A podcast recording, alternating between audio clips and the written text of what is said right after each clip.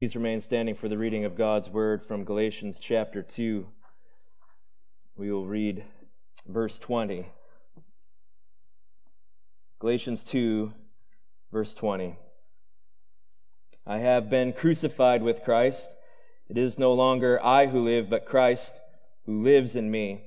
And the life I live in the flesh, now I live by faith in the Son of God, who loved me and gave himself for me.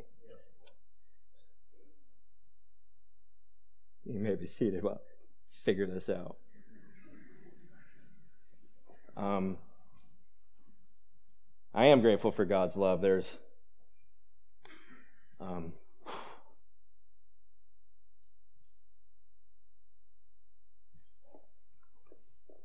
my uh,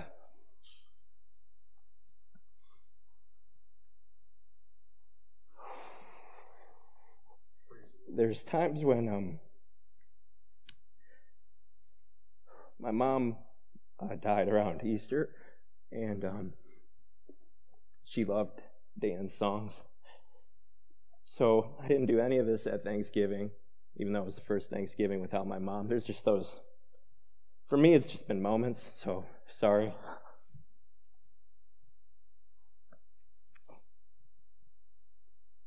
She loved Dan's songs because they're so biblical, too. And um, all week long, I've been struggling with what to say because, I mean, how can I help people see what angels long to see? And that's my prayer. So let's pray.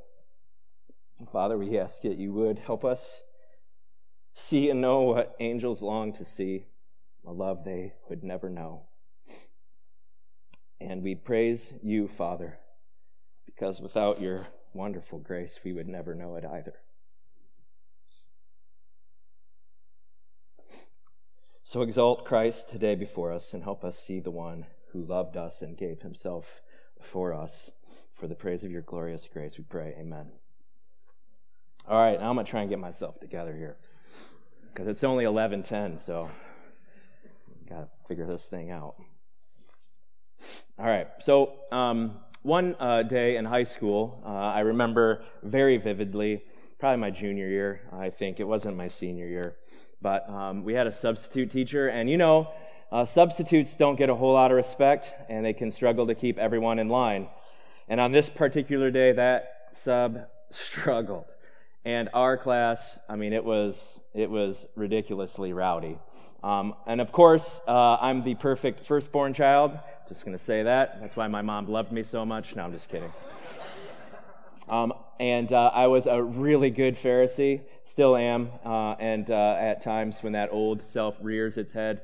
Um, and on that particular day, when civilization unraveled around me, I did not join in. Uh, I still got detention like everyone else did, though, when the principal stormed in the classroom, because during the chaos, no one saw the sub slip out to get help. And the principal came in yelling, screaming, laying down the law in hopes that probably of deterring other classes from treating subs like that.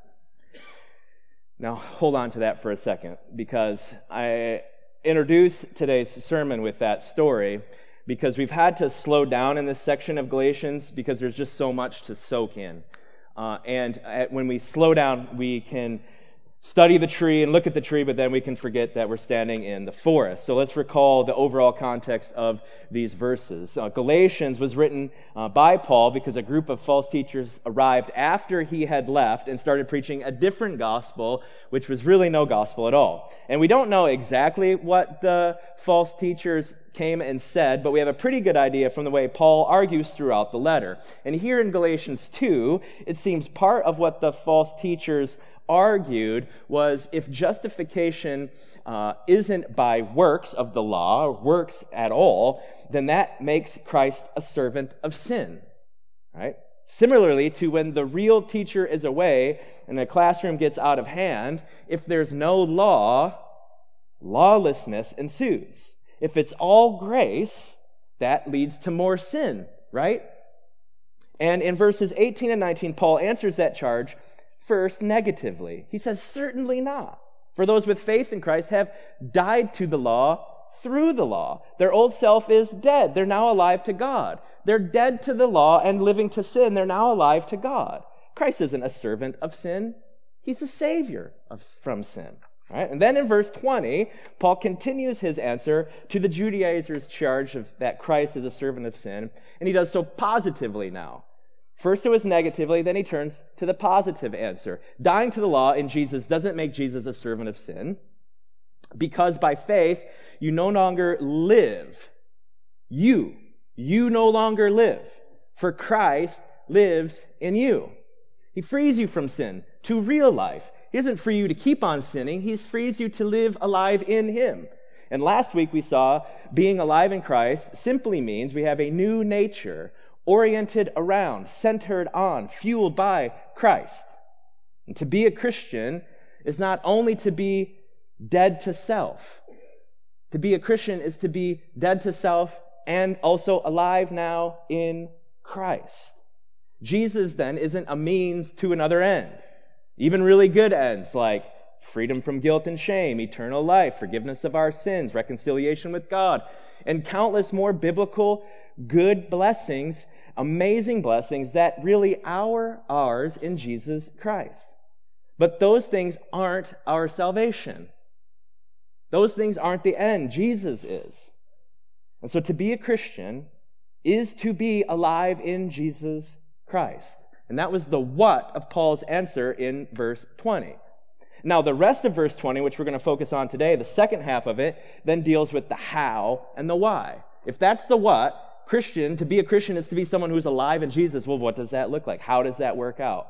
And then why? Why would we do so? So, the how and the why, and those are our two points. How are we to live now in light of the fact that we're united with Jesus? We're dead to the law and alive in Him. How does that practically work? And then, two, why would we do it? Why? Why would you walk out of here and do the how? So, first, the how. The how. We live by faith. To be a Christian is to be a person who lives by faith. Look at verse 20. I have been crucified with Christ.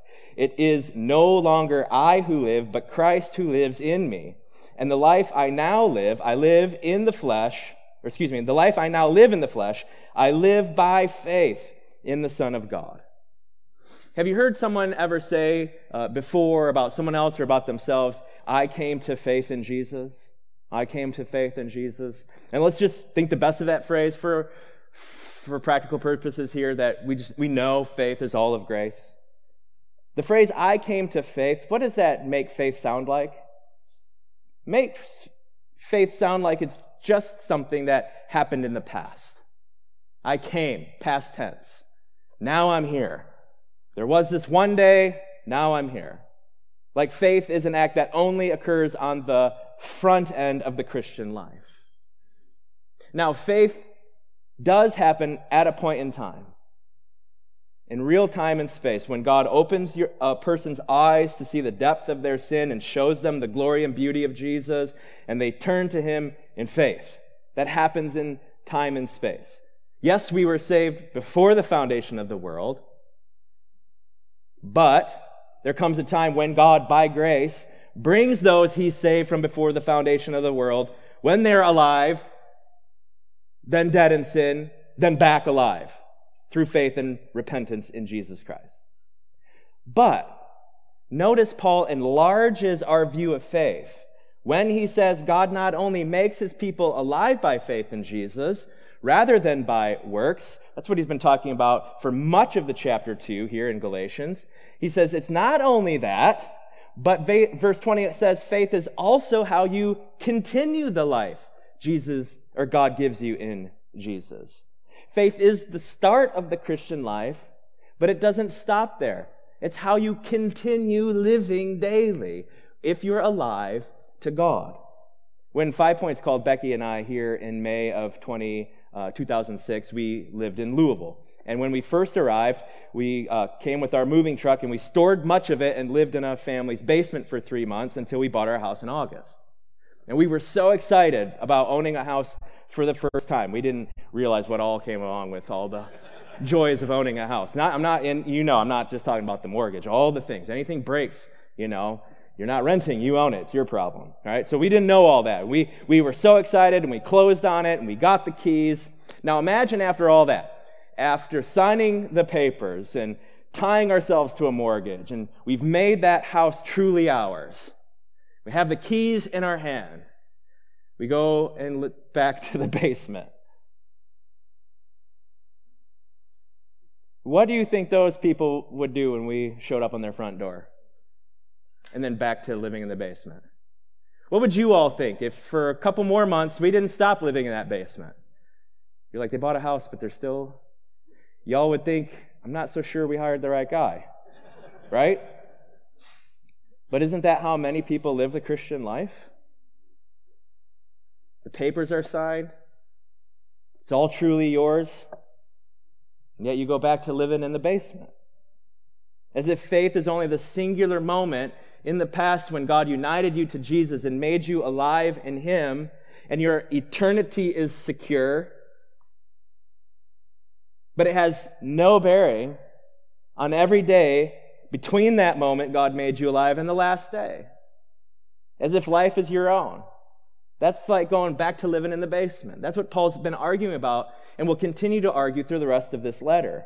That we don't just come to faith in Jesus, we live by faith in Jesus. That faith not only begins our life in Jesus, faith is how you continue to live your life daily if you're alive to God.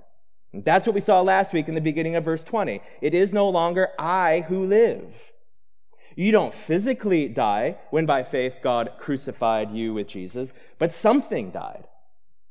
The I died. Christians no longer live for themselves because when by faith God crucified you with Christ, you not only died to the law, you died to self. You no longer live. Your life is no longer your own. So to be a Christian is to be someone characterized by faith. When, when so and so sees, when they say, oh, that's Dave, Sorry, Dave, you're just like the tallest dude, and you're wearing a red shirt, which is, you know, Christmassy, and it stands out. Sorry, not picking on Dave. But, you know, when someone sees Dave walking down the street, they don't just say, that's a tall man. If they know him, they see him interacting, they say, that's what it means to live by faith. Dave, Dave lives by faith. JJ lives by faith. Of all the things you can be known for, what are you known for? A Christian is characterized that their life is no longer their own. They live by faith. Daily dead to self, they're daily alive to God. So living by faith is to orient yourself around God's word, that you do stand out. That you view the world, define the world, see the world and everything in it through the lens of, what, of how God sees it and how He teaches us, His values. We live our life around God's word and live according to everything God says. Now, in another letter to another church, 2 Corinthians, in chapters 4 and 5, Paul says, We walk by faith and not by what? Sight. Because we live in a world that is temporary and passing away. If you live by sight, you're not living by faith. You're going to live by what you see, but what we see is temporary and passing away. We must live for the eternal, Paul says to the Corinthians. So here's another phrase. Maybe you've heard this one live in the moment. Live in the moment. Now, if that means get your face out of your phone and be present with the people around you, that's true. That's not what we're talking about, though, right? Live in the moment. But if that means to live for the now, to live according to the values of this world of now, then Christians must be characterized as people who never live in the moment. We must be irrelevant when people say, well, that's how we should live our lives. It should be strange to the world around us that we don't live like this world is all there is. Christians never live in the moment because this world is passing away. And that takes faith, doesn't it? This is what Paul argues elsewhere in the first letter to the Corinthians, right? He says, if you live like this, but Christ is not alive, then you're an idiot. He says it way nicer than that. He says, You should be pitied because you're a fool. If Christ isn't alive, what are you doing here? I'm not that interesting. I was a blubbering fool 10 minutes ago, right? I got nothing to say. I mean, everything I say is right here. I'm not very creative. There's, I mean, you could get your phones out right now and start watching more things entertaining than this. Yeah. And you should if Jesus is not alive. Yeah. That's right, Harry. it doesn't bother me, it's true. you should. You're wasting your life if Jesus isn't alive. Go eat, drink, and be merry. Because tomorrow you die. And I was telling Harry just a few minutes ago, it might not even be tomorrow, it might be today. But then what does Paul say? But Jesus is alive. And that changes everything. Are you living like Jesus is alive? That's what it means to live by faith. We see this throughout the Old Testament. A faith like Joseph's, who by faith ran out of a house of a married woman opening her bed for him. And what did that get him? Years in prison. He lived by faith because he crucified the passions of the flesh in that moment. He pursued God. He pursued holiness because by faith he believed God's word and the promises God held out to him. Which then Jesus translates this way in a commentary about our desires. Blessed are those who hunger and thirst for the things of this world. No, for righteousness. Then he says, why? For, because you shall be satisfied. To live on the promise that sin never satisfies, that it only leads to death and destruction. And to live like that daily in the world, which you can see, and it doesn't see, seem like it's passing away. All the pleasures around us seem like they're real. But to say they won't satisfy, and if I hunger and thirst, it's because God created me for something, but not for these things, to be satisfied by something more. And to live on that takes faith. That if I don't pursue the pleasures of this world, I will be satisfied in a way that these sins and uh, temporary pleasures can never satisfy. That takes faith. A faith like Moses's. Listen to Hebrews 11. By faith, Moses, when he was grown up, refused to be called the son of Pharaoh's daughter choosing rather to be mistreated with the people of God than to enjoy the fleeting pleasures of sin. He considered the reproach of Christ, the reproach of Christ, greater wealth than the treasures of Egypt. And by the way, Egypt was the richest empire. Greater wealth than the treasures of Egypt. For, because. Why? Because he was looking to the reward. He had rewards all around him, and he was like, Those aren't rewards. He was looking to the true reward, which Hebrews 11, 6 says is found when we seek God. We live in a day when living by God's word is becoming more and more of a reproach, aren't we? And I don't know about you, but my natural inclination isn't to view reproach as wealth. Do you? When people revile you and say things about you and persecute you, do you say, man, my bank account is full? I don't. I don't usually equate reproach with wealth. My natural inclination is to view money as wealth, and financial security as wealth, safety as wealth. But it's living by faith to choose to believe, living to God, living alive to God by faith. And any reproach that comes with that is greater wealth than anything this world has to offer. That takes faith. That's living by faith. Because let's be honest, this world has a lot to offer. There is lots of satisfaction to be had all around us. The question isn't can this world satisfy, but can it truly satisfy? Where is true satisfaction found? Where is a satisfaction that ends our every longing? Where will we find true reward? A reward that makes all the riches of this world look like the penny Owen found in the couch cushions the other day. And only, only Owen would be pumped about that. Can I keep this penny? I was like, mm, yeah, it's all yours, man. I'm the greatest dad of all time. But isn't that funny? How many pennies are in your car right now? What can make the riches of the world look like that to you? The eyes of faith. I mean, that's what Psalm 16:11 is all about, isn't it? When you look around and you see a world filled with pleasure, how do you see it? As death. Rather than satisfaction. When by faith you say, At God's right hand are pleasures forevermore. Forevermore. Why go after things that will never satisfy and actually lead to death? It's living by faith that says no to that and yes to God. It's living by faith that believes, as Hebrews 11, Matthew 5 says, God rewards those who seek him, and God satisfies those who hunger after him. And to be a Christian is to live a life of faith in Jesus, not just at the beginning, but from the beginning to end. And Paul's confidence when he woke up every morning wasn't anything he had or did, it was Christ now. That's what he meant. The old self is dead, his old way of life, dead. Now, Christ. Paul's purpose each day wasn't to live for himself, but for Christ. Why? Because Christ is king. Christ is king. It takes faith to say to all the ads we're already seeing about a, a, presidential election two years from now that Christ is king. He'll still be king. He's king today. He'll be king tomorrow. He's going to reign forever.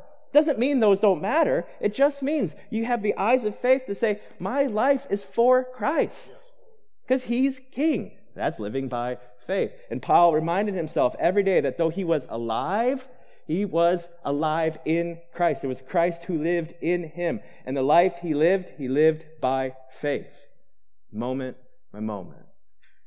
And this is not a Christian thing, friends. Living by faith is not just a Christian thing. You might be in here and maybe your faith isn't in God. You're still living by faith.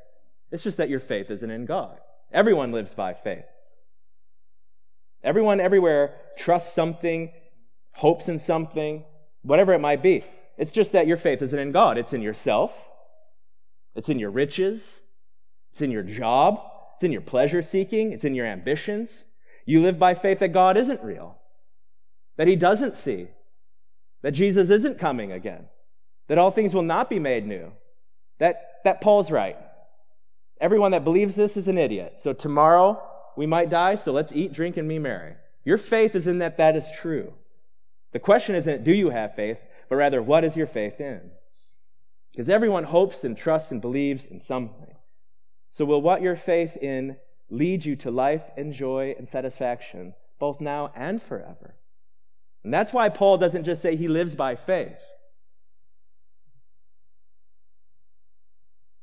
How does he live? Not just by faith. I live by faith in the Son of God. That's faith. That's biblical faith. And, brothers and sisters, can you say the same along with Paul? Not that just that you came to faith, but you live by faith daily in Jesus. Does that shape how you work, how you parent, how you interact with your friends and your neighbors and your family? Does it shape how you go into every conversation or interaction? Does living by faith characterize how you work through your to do list each day? That Christ is King, that I'm doing this alive in Him, that Christ is my life. Now, throughout the rest of the letter, Paul's going to unpack this, especially in chapter 5. This is life in the Holy Spirit, animated by the Holy Spirit. A life alive in Jesus produces the fruit of the Spirit. But for now, we, we are alive by this faith in Jesus, and it's the Spirit who animates us. So, do we pray for the grace necessary to live out the reality of this union with Jesus daily? So that people, so that when people do see you, what they see isn't you. When they say, "Now that, that's," I, now I'm afraid to say anybody's name, right? That's so and so, but that's not really so and so. That's Jesus. You see, that's an entirely different life. Orienting my life around faith in Jesus. That's an entirely different life than thinking faith is only exercised at the beginning of the Christian life. A life like this is a life that doesn't go back into the basement, but it lives out that new home of faith in Jesus Christ. And that doesn't mean faith isn't by grace. It is. Faith is all by grace. But notice for Paul, that doesn't mean he does nothing. That doesn't mean he doesn't have anything to do. It's not that he doesn't strive for anything. It's just that faith has changed his striving. He, it's not that he doesn't strive for anything, his striving's changed. It's changed from law keeping to Christ living. It's changed his hope. It's changed his purpose for getting up in the morning. He doesn't say, okay, now I got to keep the law again today. His hope isn't in his, in his own power to keep the law, but his hope is in Christ. All by grace, through faith, because of the Spirit in him, living every day dead to self and alive to God. It's all by grace. But to be alive to God means to live daily by faith. All right, that's the how. That's the how. Now, two, secondly, the why. The why. Well, if that's how we live, why would we do it? In a world that's passing away, what's the motivation to keep on living this way? And quite simply, the why is the gospel. The why is the gospel. If we're honest, this world does seem like it's all there is, doesn't it? When you wake up, that's what you see. And if you're not preaching the gospel to yourself, it will become more and more untemporary. And the things that are unseen will become, will become less and less to mind. You'll think those are the things that are passing away, and what I can see is what's actually real. And this world has seemingly endless pleasures and pursuits to give ourselves to. So, why would the Christian daily die to self and to all that and live to God? The gospel. The gospel. Now, this past week, I wore my Michigan Wolverine gear daily. Daily. And I was really good last Sunday, so you're going to bear with me for a moment. I wore it. I wore it every day. Becky's like, I'm doing laundry, got your stuff ready. Right? She knew. She knew. She had it all. I had my Monday gear, my Tuesday gear, my Wednesday gear my sleep gear, my morning gear, my exercise gear, my rub it in Melinda's face gear. I had my clothes, right? So I got up every morning looking for that because we beat this team last Saturday pretty badly. pretty badly, right? And I was also really excited for last night's game, the Big Ten Championship, and the college football playoffs. I was really looking forward. So I got up every morning looking for my Michigan clothes. All right, now that's it. Whew, that felt good, but I've, okay. Now, now, now stick with me for a moment. To live by faith, we must clothe ourselves in the gospel every morning and revel in it. It happened 45 23. I'm going to say that score to my Buckeye friends for the rest of the year 45 23. Jesus, every morning,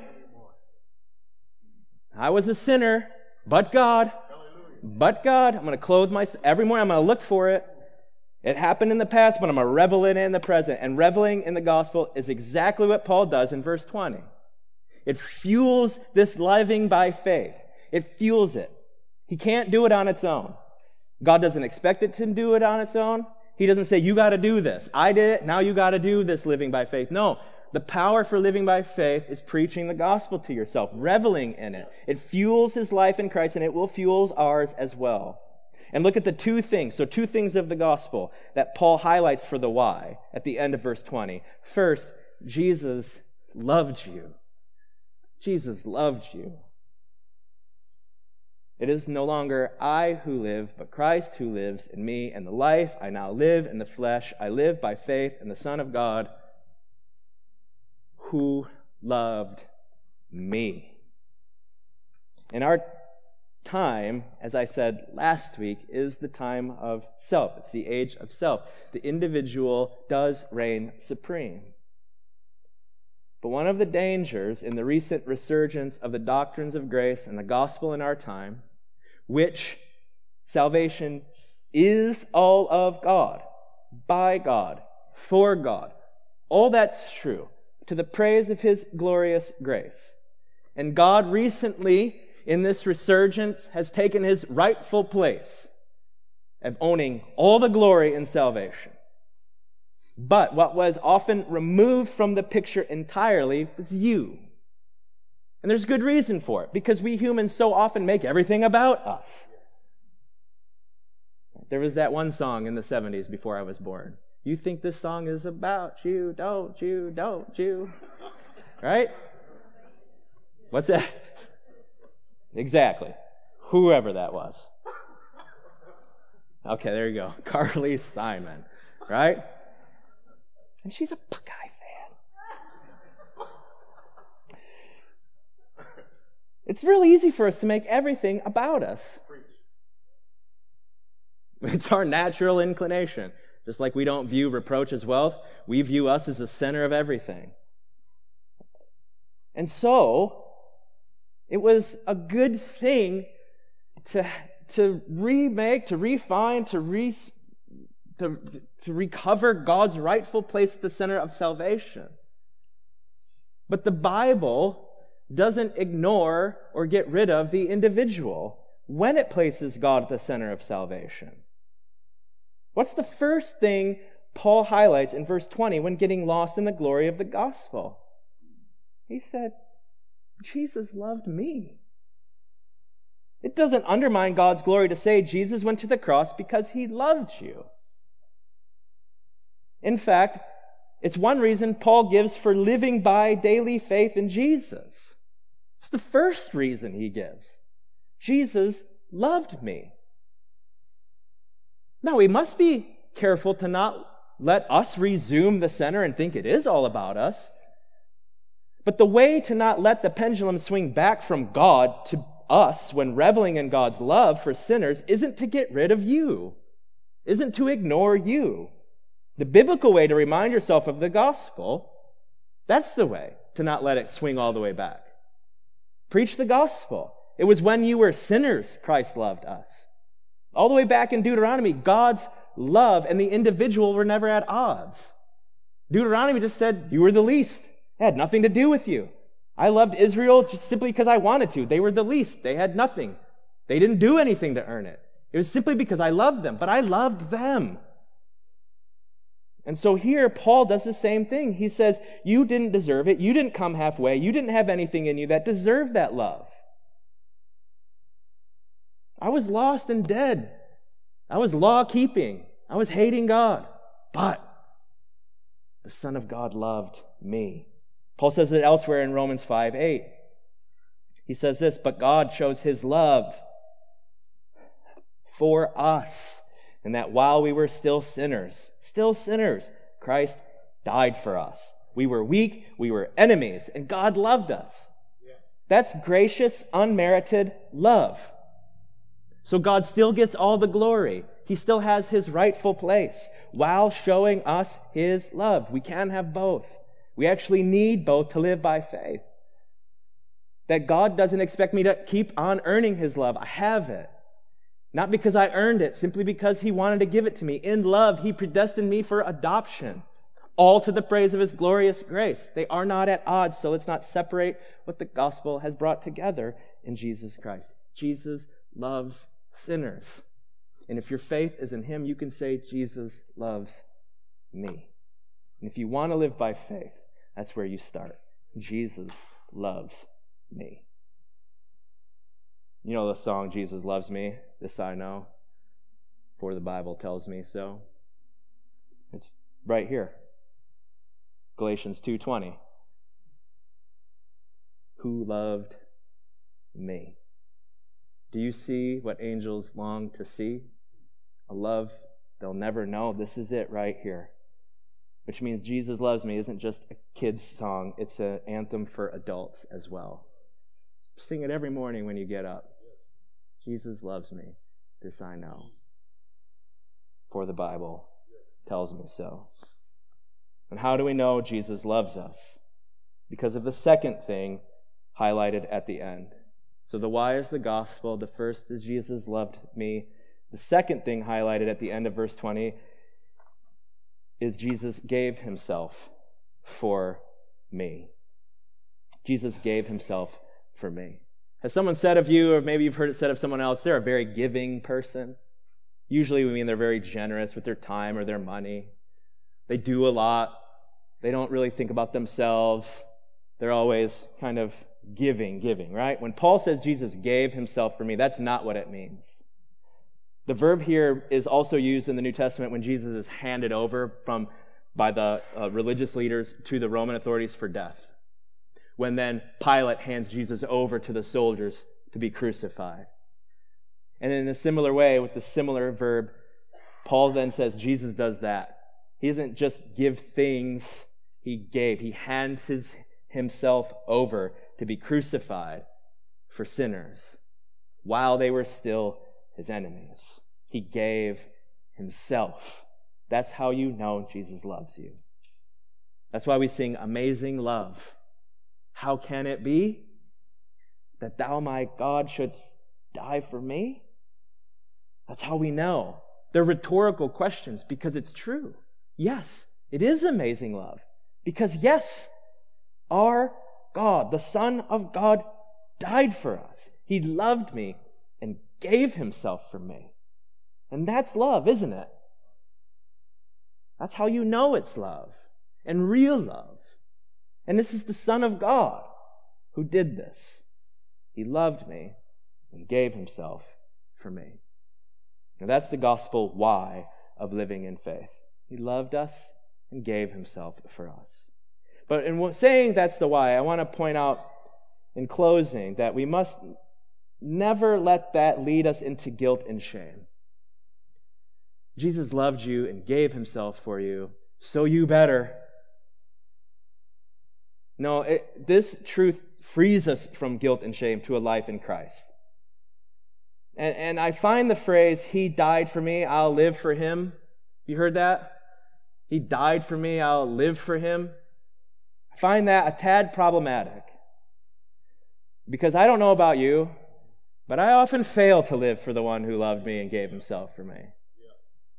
And one problem with failing to live for the one who loved me and gave himself for me, because I still am in the flesh, the old self still, still rears its ugly head, and I live in a fallen world. When I fail, I can begin to think that though God loved me while I was a sinner, before sinning after he saved me, must diminish his love for me. That God's love for me is tinged with disappointment when that old self rears its ugly head and I just can't hold it together. He loved me. Oh, I gotta live for him. And too often that then leads us back to trying our hardest to get it together. I'll figure it out. I'll do harder. I'll try harder. I'm so sorry. Rather than walking the path of verse 20, what does verse 20 tell us to do? even in those moments, when we do still sin, we live by faith in the Son of God, who loved you and gave himself for you. It's the gospel. And verse 20, brothers and sisters, ensures God's absolute love for you. That's why we sang that song that Dan wrote. Beautiful lyrics right before. When you are sin, how do you know that God still loves you? because it doesn't change the fact that Jesus loved you and still gave himself for you. In fact, verse 20 assures you that God isn't wondering how you can keep falling short after all he's done for you. Have you ever felt like that? Yeah. How are you still like this? You got saved 50 years ago. How are you still doing this after all God's done for you? Have you ever felt like that? Have you ever heard those whispers? Well, that's the devil, brothers and sisters. It is. It's not the Holy Spirit. The devil brings condemnation, but the Spirit brings conviction. And those are two different things. The devil condemns, but there is no condemnation for those who are in Christ Jesus. There is conviction, and conviction leads to repentance and turning to Jesus. So you know it's not the Holy Spirit at work when you look to yourself or anywhere else other than Jesus when you're confronted with sin. I can't believe I keep doing this. I'll do better tomorrow. I, I, I, I, I. That's a false gospel, as false as the Judaizers preach to the Galatians. That's heading back into the basement when the house is still yours. So you live by faith in those moments. That I can't diminish God's love for me because I can't earn God's love for me. I didn't in the first place, so I can't lose it now because I have a sufficient Savior and his powerful blood covers me. And now I live, even when I sin, by faith in the Son of God who loved me and gave himself for me. And in fact, that actually has the power, as we'll see later in Galatians, to actually lessen the power of sin over you. It frees you from guilt and shame. It helps you live a life alive to God. I love how Dane Ortlund puts it in his book, Gentle and Lowly. He says this He says, If you are in Christ, and only a soul in Christ would be troubled at offending him, your waywardness does not threaten your place in the love of God any more than history itself can be undone. The hardest part has been accomplished. God has already executed everything needed to secure your eternal happiness. And God did that while you were an orphan. God did that while you were his enemy. God did that while you were still a sinner. He did that while you were an orphan. Nothing can unchild you now, not even you. Because you didn't save yourself in the first place. So those in Christ are eternally imprisoned within the tender heart or love of God. And that's the freedom and life found in verse 20. It's the freedom and life verse 20 points us to in calling us to live by faith. That we now live free and alive in Christ, all by grace, because Jesus loved us and gave himself for us. So, friend, if you hear God's voice today, do not harden your heart. Turn to the Savior who loves sinners and gave himself for them. And, brothers and sisters, come out of the basement and walk daily in faith in Jesus who loved you and gave himself for you. Let's pray. Our Father, as we turn to the table to reflect on the great love Jesus has for us, I pray you give us eyes to see what angels long to see, to taste what angels long to taste, to be wrapped up and embraced in that which angels long to be embraced by. The love of the Son of God who gave himself for us. So, in these moments, remind us afresh and anew of that deep love you have for us. That we may give you all praise and glory for it, while reveling in the fact that you set your love upon us, so that we might be reconciled back to you, to live with you eternally, both now and forever. So as we come to this table, knowing that our place at it is all by grace, may we not only give you all the glory, but by your Spirit help us revel in our Savior who loved us and gave himself for us, I pray. Amen.